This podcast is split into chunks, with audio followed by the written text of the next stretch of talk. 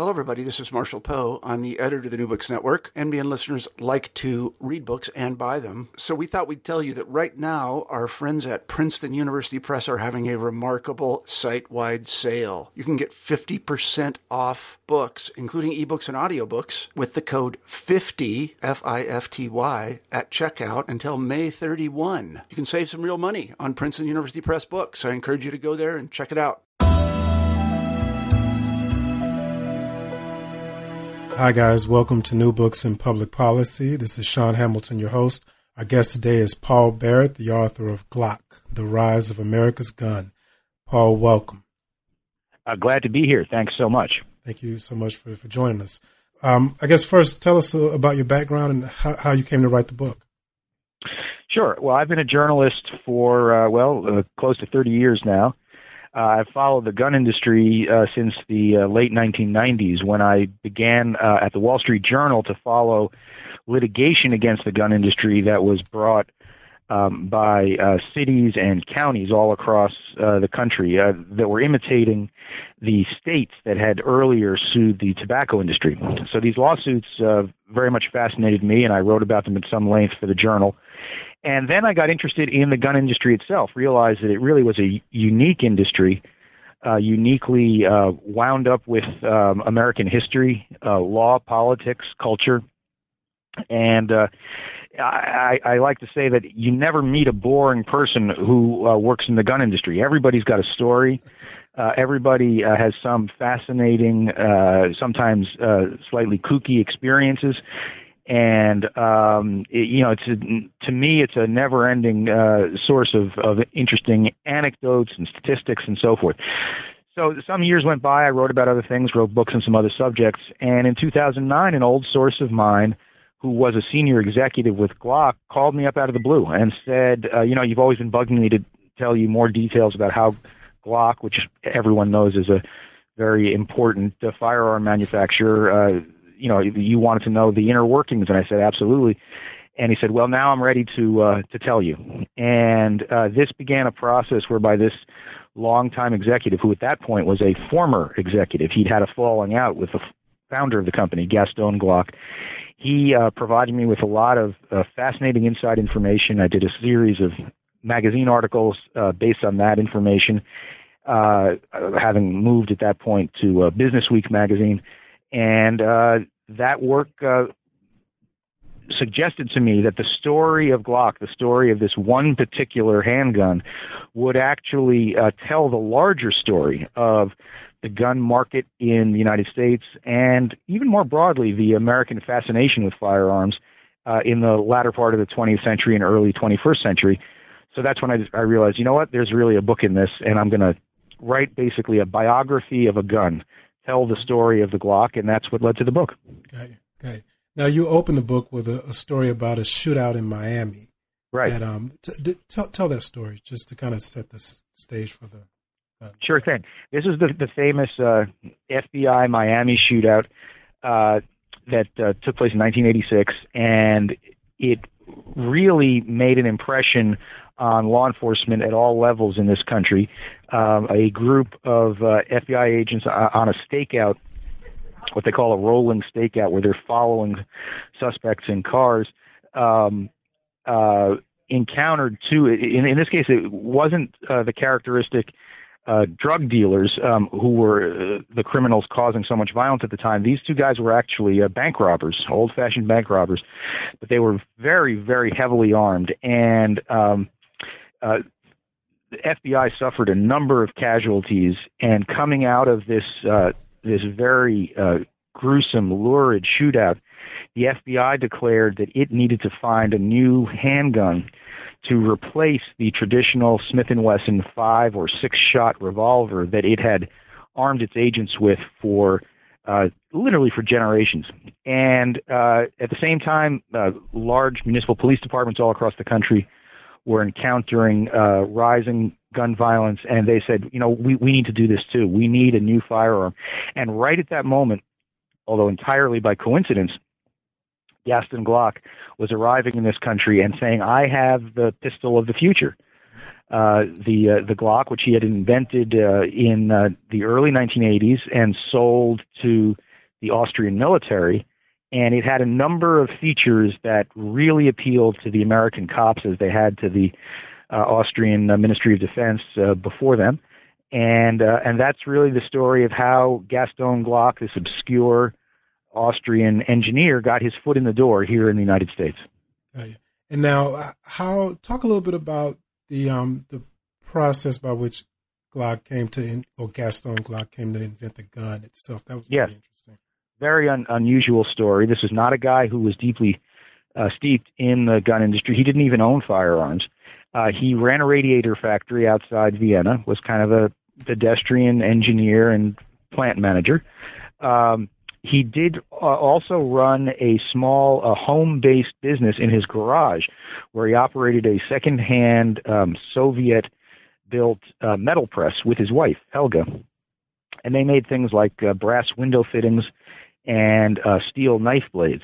Well, the knife blades, uh, they eventually sold some of those to the Austrian military as for field knives and bayonets, and that brought him into touch with uh, military officials in his home country. And he learned in 1980 that the Austrian army was going to be replacing its World War II era pistols, which were falling apart. And uh, in a very unlikely gesture, he put his hand up and said, I'd like to volunteer to design the new pistol. And people literally in the military laughed at him. Who are you? You you make knife blades in a, in your garage at home. You don't have a factory. You don't know anything about guns. But uh, every now and then you have one of these uh, strange incidents where someone with some ambition and and possibly a lack of uh, inhibition uh, makes an opportunity for themselves, and that's what happened with Gaston Glock. He uh, he knew he didn't know anything about guns, so he gathered several uh, European handgun experts, asked them for their best ideas of what they would uh, make if they had the opportunity to start from scratch with a brand new firearm, and those ideas became the first version of the Glock, the so-called Glock 17, uh, named the Glock 17 because it was the 17th patent that uh, Gaston Glock uh, had acquired in his uh, theretofore quite humble career. And uh, if you'd like, I'll mention several of the characteristics of the gun that made it innovative and made it so appealing to militaries, police, and then later to civilians. Absolutely, and also just um, distinguish between the a pistol and a revolver. Sure thing. Uh, a, a, revolver uh, has a uh, cylinder that holds the ammunition that um, moves in a in a circular fashion. Each time you pull the trigger, the hammer falls, firing pin hits the back of the cartridge, uh, and that uh, initiates the explosion and release of gas and the propulsion of the bullet out the front of the barrel. In contrast, a pistol does not have a, a revolving cylinder. It has a an ammunition magazine, a rectangular spring-loaded box that snaps into the bottom of the grip with the uh, ammunition stacked up, one bullet on top of the, another. And the pulling of the trigger initiates a, a process whereby the uh, mechanism on the top of the gun, the, the so-called slide, uh, uh, shifts position, uh, scoops up a, a round uh, from uh, the top of the magazine and puts it into the firing chamber so that it's ready to be fired when the firing pin hits it in, in back. So it's it's two different uh, uh, technologies for uh, propelling a uh, uh, a round out out the barrel. Um, and they're, they're, they're quite different, and uh, have, both designs have been around for a long time. What Glock did is he took the pistol design and he took it to a, a new level. He uh, with the advice of his uh, expert buddies, he employed um, uh, industrial strength plastic, or so, sometimes referred to as polymer, to build the bottom part or the receiver uh, of the handgun. This allowed him to make it much lighter. It uh, created more room um, for the magazine so he could make the uh, firearm have a larger ammunition capacity. The Glock, uh, to be specific, had uh, the original basic Glock had 17 rounds, mm-hmm. um, and that compares to eight or 10 rounds in a typical pistol, and to only five or six rounds in a typical revolver. So you could see right there that the, the Glock had considerably more uh, firepower. It was lighter. It was less uh, susceptible to corrosion because it was the part that the hand touches was made out of plastic. Um, it had a firing mechanism that had a very so-called uh, light, so-called uh, trigger pull, which is a reference to the amount of force it takes with the index finger to uh, engage the trigger and, and, cause the gun to fire. The Glock, for example, uh, the standard Glock has a trigger pull of about five and a half pounds. Uh, in contrast, the Smith and Wesson revolver has a trigger pull of 12 pounds. So you can see that it's a, it's a lot easier to fire the Glock, and that translates into two things. One, it makes accidents easier. If you touch the trigger by mistake on the Glock, it's going to take much less pressure to uh, shoot around into your leg or into your foot or God knows where else. Mm-hmm. And uh, the uh, professional football player Plaxico Burress and many others can tell you about the problems they've had with their Glocks uh, shooting themselves. Um, but on the, the positive side, it means that the gun is much easier to fire, so that if you use it properly, if you keep your finger outside the trigger guard and only put your your finger on the trigger when you are ready to fire and destroy something, um, then you are much more likely to be uh, accurate. And as the police found in this country, um, shooters who were mediocre shots would become uh, competent shots, and people who were who were competent became excellent shots. Uh, and they had all this extra uh, ammunition, which uh, was seen as a, a, great boon, at least if you're the good guys. I mean, of course, if the uh, same firearm falls into the wrong hands, then the bad guys have more rounds to, to shoot. Right, right. Now, how how was the Glock introduced to to the states?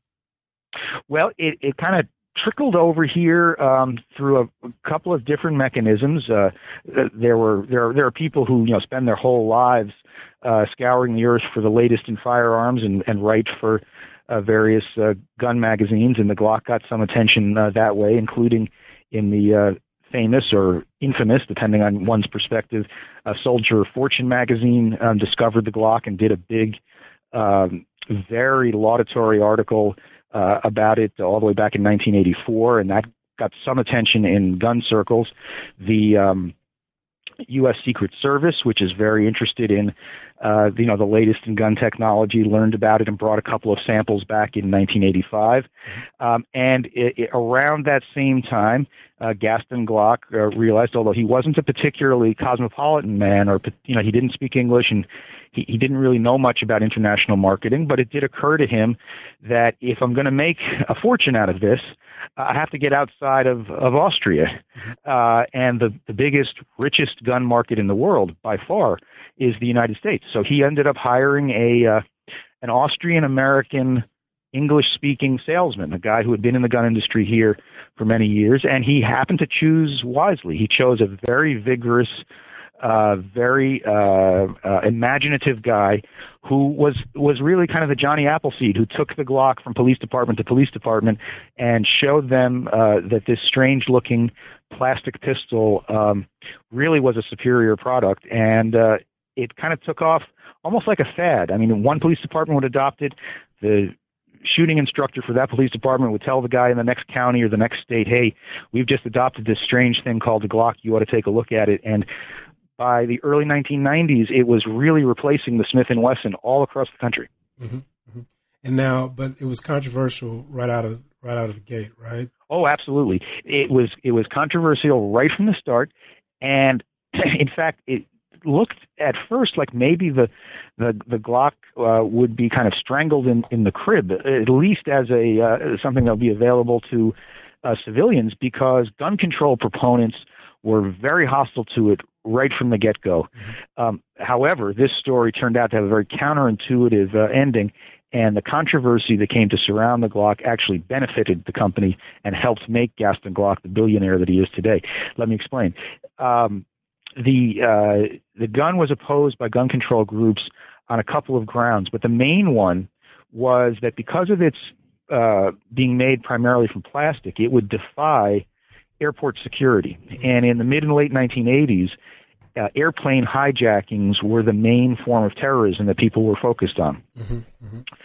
Uh, this was so, such a concern that the United States Congress convened hearings on the plastic pistol, by which they meant the Glock. That was the only only one being offered on the market. And major jurisdictions, including New York City, where I live, the five boroughs of New York banned the Glock by name, by brand, which is very, very unusual. It'd be like banning a particular car by by by brand name. Uh, and again, the idea was that this was going to be, as the uh, its opponents branded it, um, the hijacker special. That it would be it would become favored only by the bad guys. Uh, there were rumors that Glock was selling his pistol to Muammar Gaddafi at that time, you know, the, the ultimate ruler of Libya and one, and sort of public enemy number one uh, in, in, that era, the Osama bin Laden of, of his day. Mm-hmm, mm-hmm. Then it turned out that a lot of this was just mythology. At the congressional hearings, rather than lighting their hair on fire, federal officials came up and testified to members of Congress that no, we're not particularly concerned about the Glock. The um, airport uh, technology of that era in, uh, employed uh, X-ray machines, and you can see a gun-shaped piece of plastic on an X-ray machine just as easily as you can see a gun-shaped piece of metal and wood. Mm-hmm. Um, moreover, for the uh, gun-shaped piece of plastic to be dangerous, there has to be ammunition, and the ammunition is the same ammunition, whether it's a Smith and Wesson, a Sig Sauer, uh, or a Glock. Um, so that whole uh, allegation literally fizzled away and was a tremendous embarrassment for the gun control movement and a tremendous victory for Glock. Here in New York, uh, while the New York Police Department, which oversaw uh, gun rules and still does today, was banning everyone from owning the Glock, it turned out there was a, a, a leak to the Associated Press and it was discovered that the police commissioner himself, a man named Benjamin Ward, was carrying a Glock under his suit coat. so that's the gun that he chose to carry to keep himself safe, um, but no one else could have it. Well, the New York ban uh, fell apart within a space of weeks. The New York Police Department, in its uh, wisdom, uh, announced that no, it turns out the Glock is not unsafe. And within a few years, the New York Police Department, the largest uh, municipal police department in the country, had itself adopted the Glock. So from there, the momentum was really just uh, uh, furious, and uh, the popularity of the gun um, uh, spread with, with tremendous speed. Mm-hmm. And now, how how did the um, the gun consumer um, come to, I guess, learn about the guy? Yeah, well, a lot of people in this country, a lot of civilians who own guns, who would own a handgun for whatever reason, target shooting, uh, protect themselves at home, uh, used to be in the military and want to have a handgun, whatever, um, look first of all to their local police department to see what's new. So that's one way that civilians learned about it. Mm-hmm. Another way civilians learned about the Glock was through popular culture. Mm-hmm. Uh, another tremendous uh, serendipitous advantage that Glock had was that Hollywood glommed onto his uh, weapon with tremendous enthusiasm. By 1990, in um, the one of the most popular movies of that year, uh, the the second uh, Die Hard movie starring uh, Bruce Willis. The Bruce Willis character, one of the you know the great action heroes of the era, delivered a, a, a whole soliloquy in the movie to the Glock, rhapsodizing about its various qualities. Now he actually he actually got a lot of things wrong. He said the gun was made out of porcelain, that it was made in Germany as opposed to Austria, and so forth. Um, but none of that mattered. Here he was. Here is one of the most you know famous movie stars in the country, basically saying this is uh, the cutting edge of firearm technology, and millions of people are going to see that movie. Word spreads even in the pre-internet era among uh, gun aficionados and that's all just reinforced when uh, the hip hop world that basically simultaneously embrace the Glock. Mm-hmm. Uh, again, for the, some of the same reasons. It has a kind of dark, glamorous, tough look. Um, it's called the Glock, which is a word, a, a, a, very staccato word that rhymes with cop and drop and a few other words that hip hop artists like to throw around. And you had uh, people as as popular as Tupac Shakur devoting whole songs uh, to the to the Glock. Mm-hmm. Um, and then, uh, with tremendous uh, uh, irony and poignancy, Tupac Shakur himself was killed a few years yet later with a Glock uh, in in Las Vegas. So the, the the gun, in a period of just a few years, really was everywhere. it was on the big screen. It was on uh, radio and on people's CDs. Uh, it was on the hip of the uh, police officers. Uh, everywhere you looked, uh, there it was. Mm-hmm. And now, what was Glock Night at the Gold Club? That was pretty funny. Yes. Well, um, one of the ways that uh, Glock ingratiated itself with police departments was to, they had a very innovative and aggressive program whereby they brought the shooting instructors and procurement officers from various police departments down to Atlanta, where they opened uh, their U.S. subsidiary. And they would bring them there for uh, nominally for a, a, training period where they would uh, explain to them how the gun worked and, and how to service it and so forth. But the highlight of these four day training sessions was a uh, an evening at the Gold Club, which was in the 1990s uh, certainly Atlanta's uh, premier uh, gentleman's club, uh, to use a polite term. It was a high-end strip club, mm-hmm. um, and but it really had a, a national profile for whatever reason that you know a place like that comes into vogue.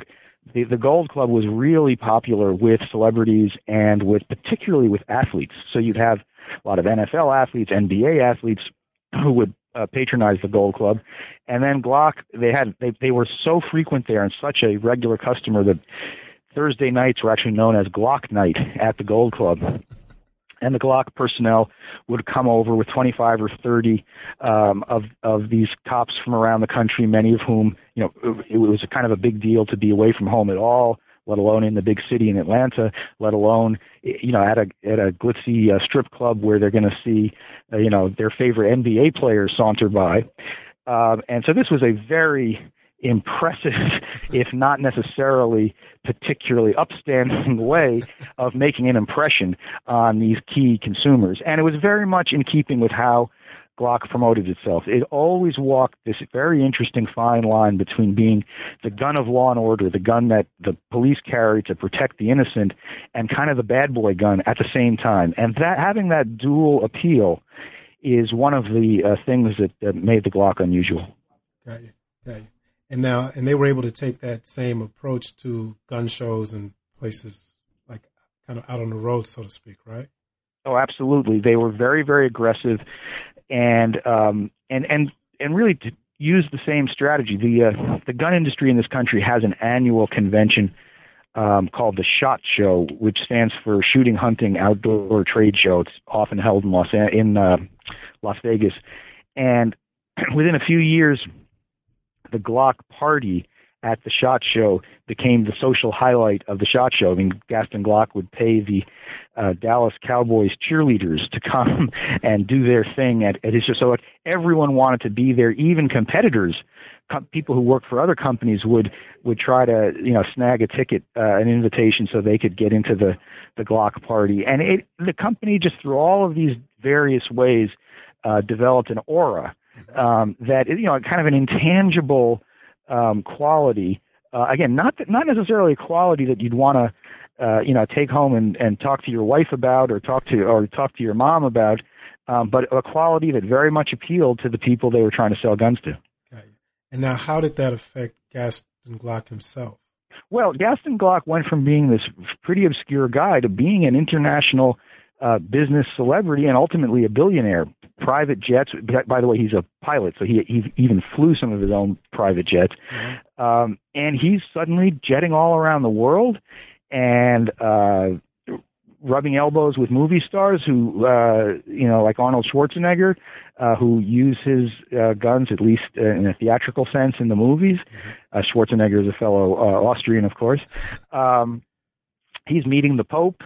Uh, he's being honored at the uh, at the Shot Show in Las Vegas, and I think it's fair to say that this uh, kind of went to his head, and he became a fairly eccentric guy who was um, determined um, to do several things. One, to keep the money that he was making and not uh, uh, allow the tax man to take uh, too much of it, and that prompted him to set up a very complex corporate structure with a lot of shell companies all around the world moving his revenues around so that profits would be recognized in low tax jurisdictions as opposed to the United States or other high tax jurisdictions.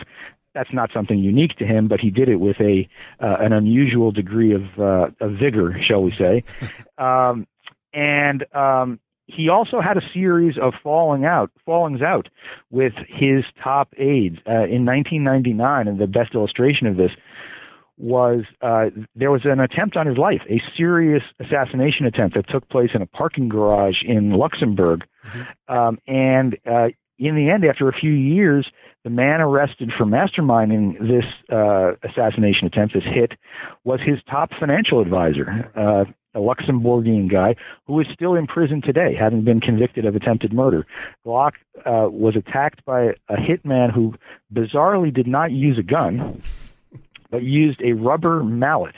The thinking being, the, what the police concluded was that they were trying to bash him on the head and then make it look like he had fallen down a flight of stairs mm-hmm. in this parking garage. That was the plot. Um, but Glock was a very uh, tough old bird. He was 70 years old when this happened, and he basically fought his uh, attacker to a draw before the police came and rescued him. So it was quite a story, and, and, and another indication of the kind of strangeness that came to surround this company in, in a lot of ways Yeah. one thing I wanted to I don't know if you talked about this in the book, but when when the gun itself was created by Glock, it was the socialist government of Austria was financed it, right? Or sort of made That is correct. The government still was was socialist, that's true. Yeah, and so but then the he becomes this huge capitalist. Was that ever a source of conflict within Austria for, for Glock? No, he because he his product became a um, a, a tremendous source of national pride. The, the fact that countries, not just elsewhere in Europe, but the United States and countries around the world were adopting the gun, so that when the Iron Curtain fell and um, Austria came out from under uh, the influence of the Soviet Union and the Soviet Union collapsed, um, he made a pretty smooth uh, transition. I mean, he became, as, you correctly point out, he became an industrialist under the old regime um, and the extent of his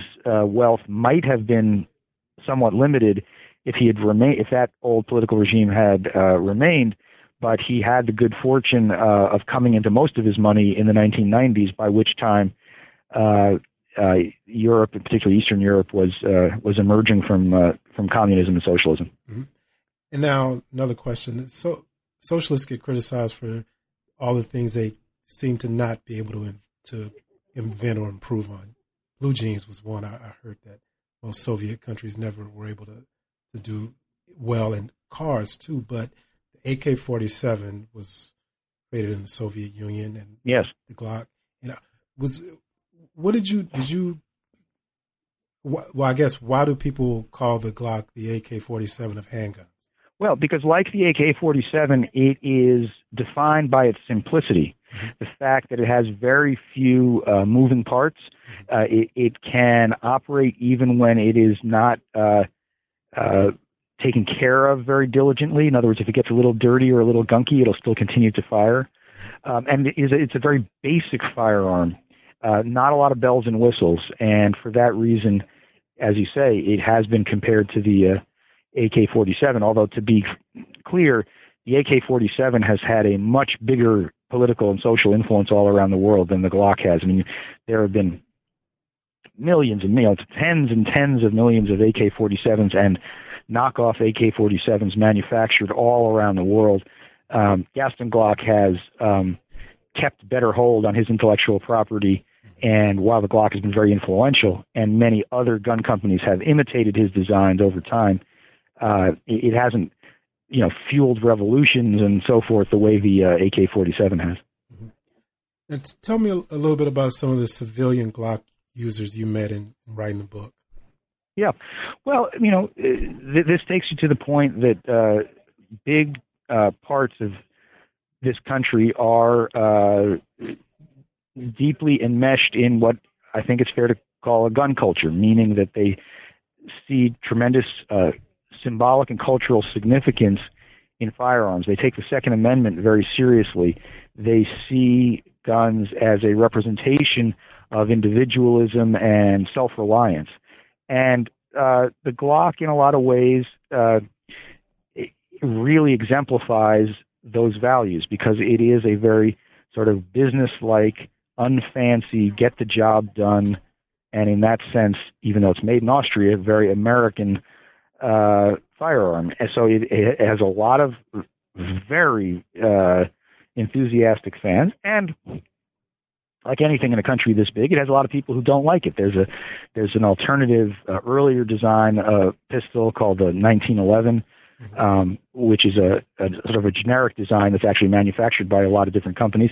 And there are people who will argue with you all day about the merits of the 1911 over the Glock, and the 1911 looks better, and so on and so forth. These are fairly esoteric debates. Um, kind of like if you are going to argue with someone over whether you like a Corvette uh, more than a Mustang, um, uh, but the the Glock definitely has a uh, a very loyal fan base in this country. Mm-hmm.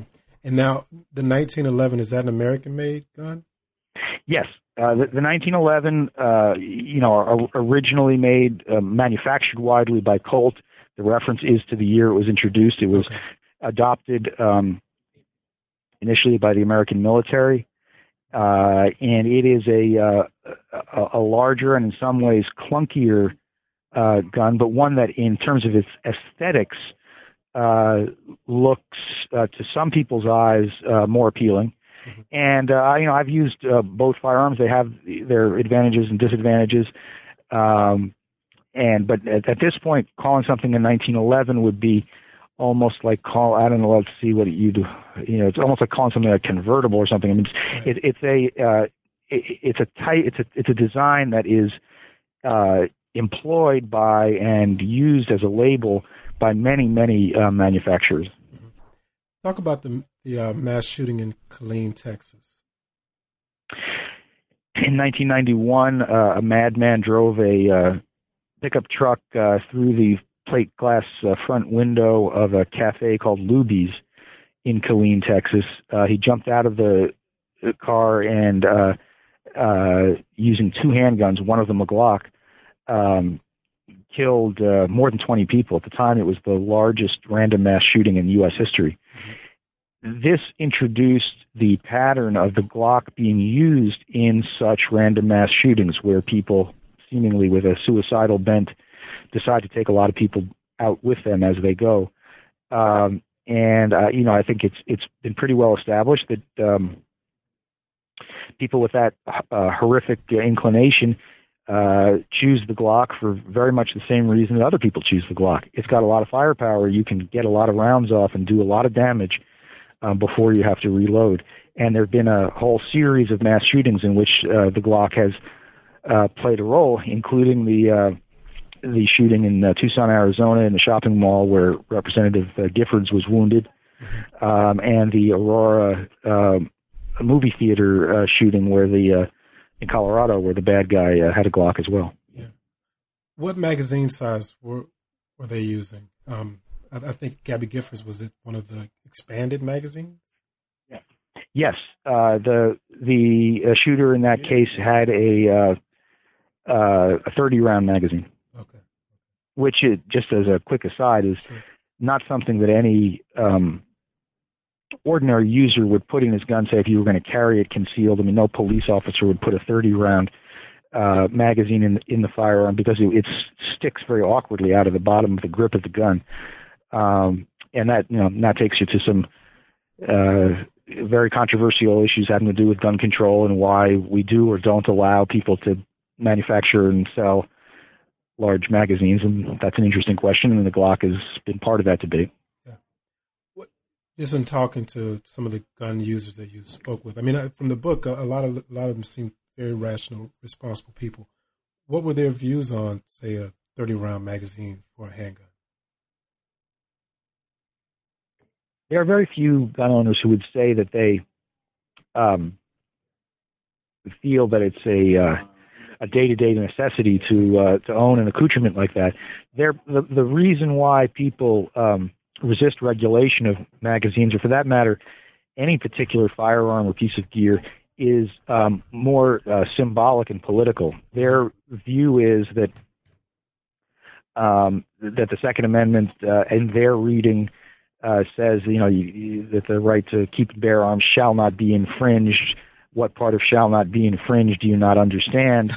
and moreover, any gesture, any effort to tell them what type of gun they can or can't have is only the first step toward more aggressive uh, policies that will ultimately culminate in confiscation of their firearms.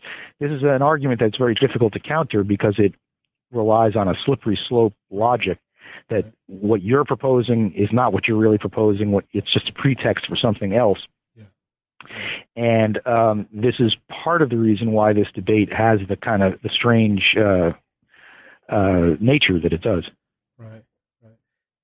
This describe the different markets for handguns. There's, I guess, the primary market, which is just stores or gun de- gun dealers, and then uh, guns are sold. Um, well, from the man- the manufacturer mm-hmm. sells guns to wholesalers, to middlemen. Mm-hmm. The wholesalers sell them to retail uh, outlets. This would range from, at one end of the spectrum, a mom and pop uh, store, you know, Fred's Guns on Main Street, USA, all the way up to Walmart, or uh, you know, Dick's Sporting Goods or Cabela's, which are large um, general purpose stores that retail all kinds of products um, but also happen to sell firearms. And then there's a secondary market where individual gun owners um, sell and resell firearms that they've purchased, and they may do that um, at weekend gun shows or these days increasingly uh, via the internet. Mm-hmm. mm-hmm. And so, what, I guess, where exactly are we in regulating the secondary market for gun sales? Right. I'm sorry, what's the question? Oh yeah, um, what kind of regulations are we seeing now in, in the secondary market for guns? Well, there are uh, there are a variety of regulations. If you're in the commercial gun business, you're supposed to have a license, which makes you uh, which puts you under the supervision of the ATF, the mm-hmm. Alcohol, Alcohol Tobacco, and Firearm Bureau. Um, there are more than 50,000 people who hold uh, those licenses, and again, those that would range from individuals who may sell firearms uh, from their garage um, to uh, uh, to Walmart.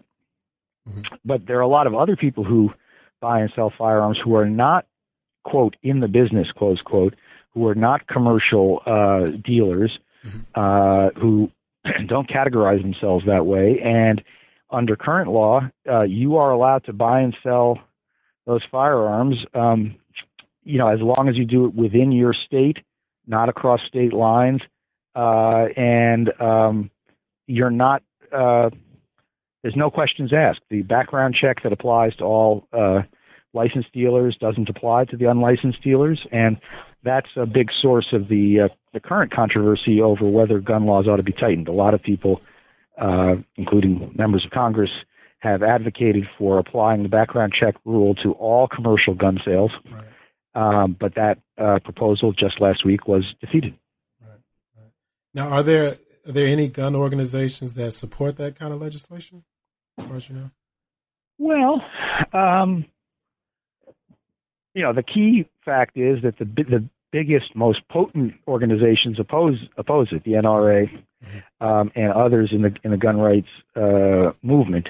Mm-hmm. Um, there are some smaller organizations. Uh, there's a there's a group called Independent Firearm Owners Association, mm-hmm. which is uh, based in New Hampshire, run by a former NRA guy named Richard Feldman. Mm-hmm. That's very pro-gun, but in this current, most recent round of debate, in, endorsed comprehensive background checks uh, with an exception for family members and friends. So there, there's some um, variety within uh, gun owning world. But the people who have the largest organizations and the most resources and the most influence are uh, very uh, attached to the idea that when people propose something like comprehensive background checks, it's really just a pretext for something else. Mm-hmm. And whether that's true or not is almost beside the point because it's a uh, you know, it, it, it's a it's an allegation you can't prove or disprove, and uh, it has it has shown itself to be very very uh, potent in Washington, for better or for worse. At the state level, in, in many states, uh, that's not the case. Mm-hmm. Connecticut, New York, Colorado, Maryland, uh, they've all shifted their gun laws in the wake of the massacre in, in Newtown, and I think we'll see some other states shift their gun laws as well. Uh, so we have a federal system, and you have different rules in different places.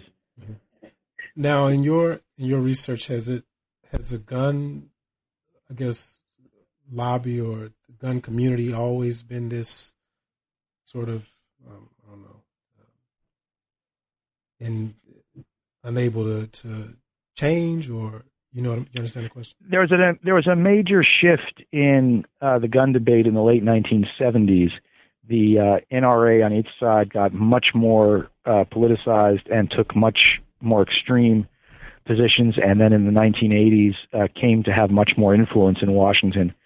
Uh, on the other side, um, uh, the movement shifted uh, in a different way. In that, in the late 60s and, and much of the 1970s, gun controllers really wanted to ban all handguns in this country. Mm.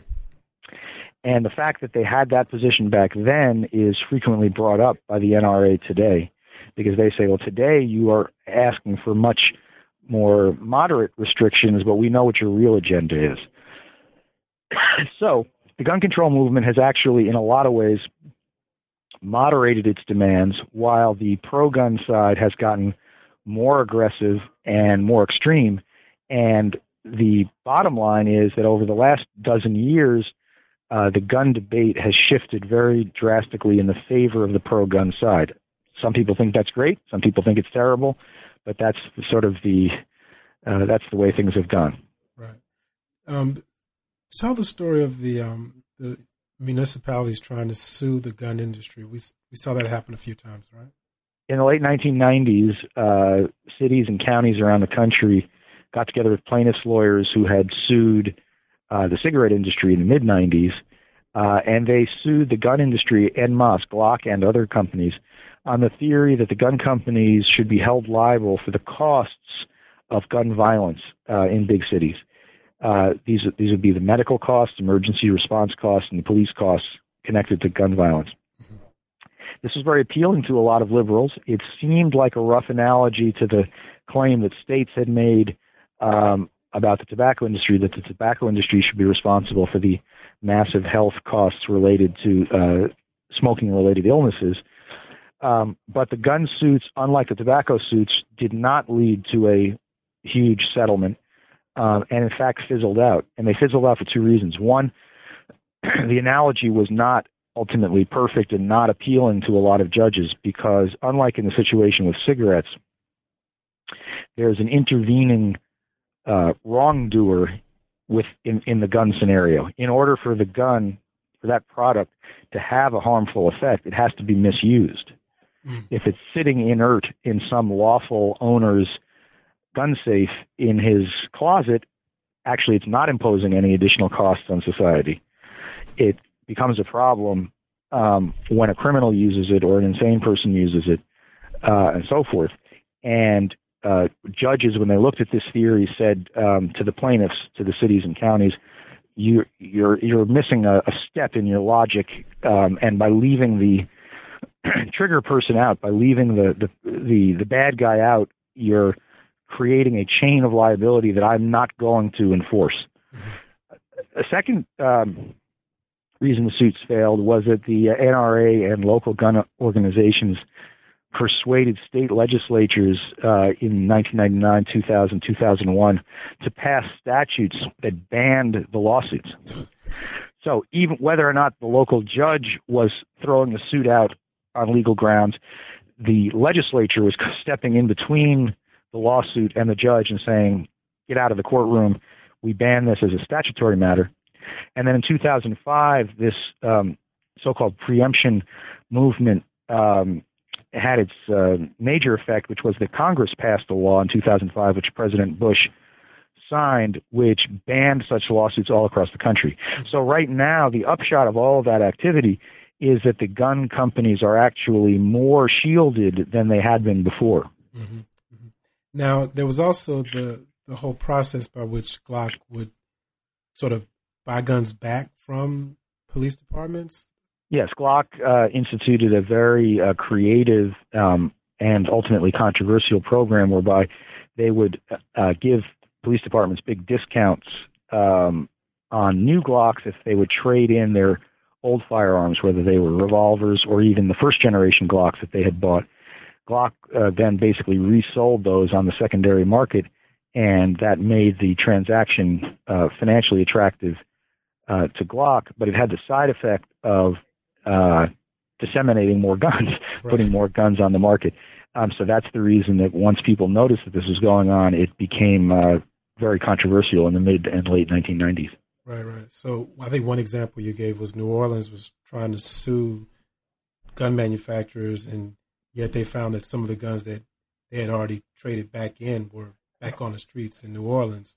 They were complicit. That was yeah, that was a situation where where Glock uh, kind of caught uh, the city of New Orleans anyway in a position of, of being quite hypocritical. Uh, the, the city was saying, "You Glock are creating a uh, sort of a nightmare. You're polluting our streets with your guns. Um, you're producing more guns than than lawful buyers really need, and that's fueling crime."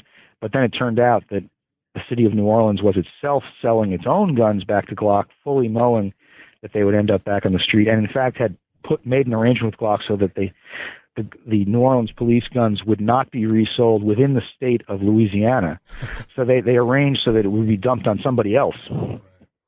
And this uh, this uh, undercut the uh, I think the uh, righteousness that the city of New Orleans and other cities that were employing similar uh, measures uh, had in in condemning the gun industry because they were basically in the gun business too.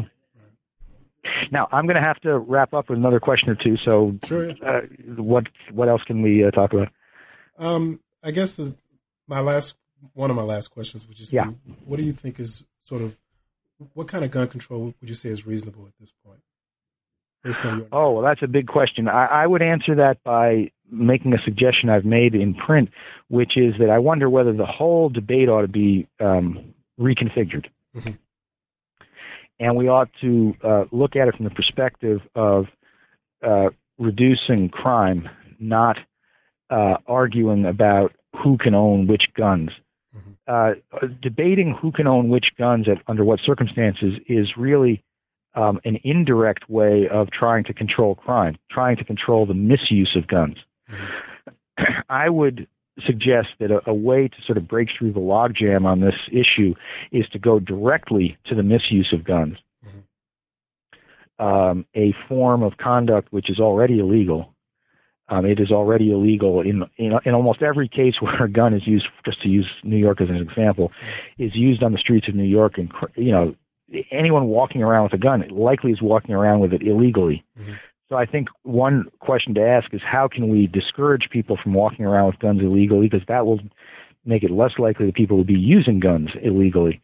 And the interesting thing is that in cities like New York, and in fact most big cities in the country, gun crime has actually been going down and going down sharply for 20 years. So while we still have uh, tremendous excess of gun violence, no debating that, we have less of an excess. We have less of a problem than we used to have. So something is happening. And I would say I, I would refocus the debate on the question of what's happening, what's working, how can those uh, law enforcement steps be reinforced and um, spread to other jurisdictions where perhaps there hasn't been as much progress in the last 20 years. And if there are a few specific uh, steps that we might have previously categorized as gun control, um, but which can just as easily be categorized as keeping guns out of the hands of criminals. Mm-hmm. In other words, um, a question of access as opposed to uh, firearm type, um, then that, that should be part of the program. And I think, for example, uh, comprehensive background checks are, are a very good illustration of that. That's a, a rule we already have in the books. Um, there's very wide agreement that uh, criminals and people adjudicated uh, mentally ill should not be getting access uh, to firearms, and that seems to me to be very much a uh, an adjunct to tough law enforcement that keeps uh, that discourages people um, from walking around with guns illegally. Well, let's also make sure that they're discouraged from trying to acquire the guns uh, illegally. And if you frame the background check uh, initiative in that context, it, to me, it's it, it comes across as much more a crime prevention uh, measure than something that impinges on any law-abiding citizen's ability to uh, possess a gun. And um, you know, sometimes context is important. And if if the context is we're really trying to protect the good people from the bad people, we're trying to make sure the bad people don't put their hands on firearms, any kind of firearms. Uh, you know, assault weapons to the smallest uh, handgun. That we don't want the bad guys to touch any of them.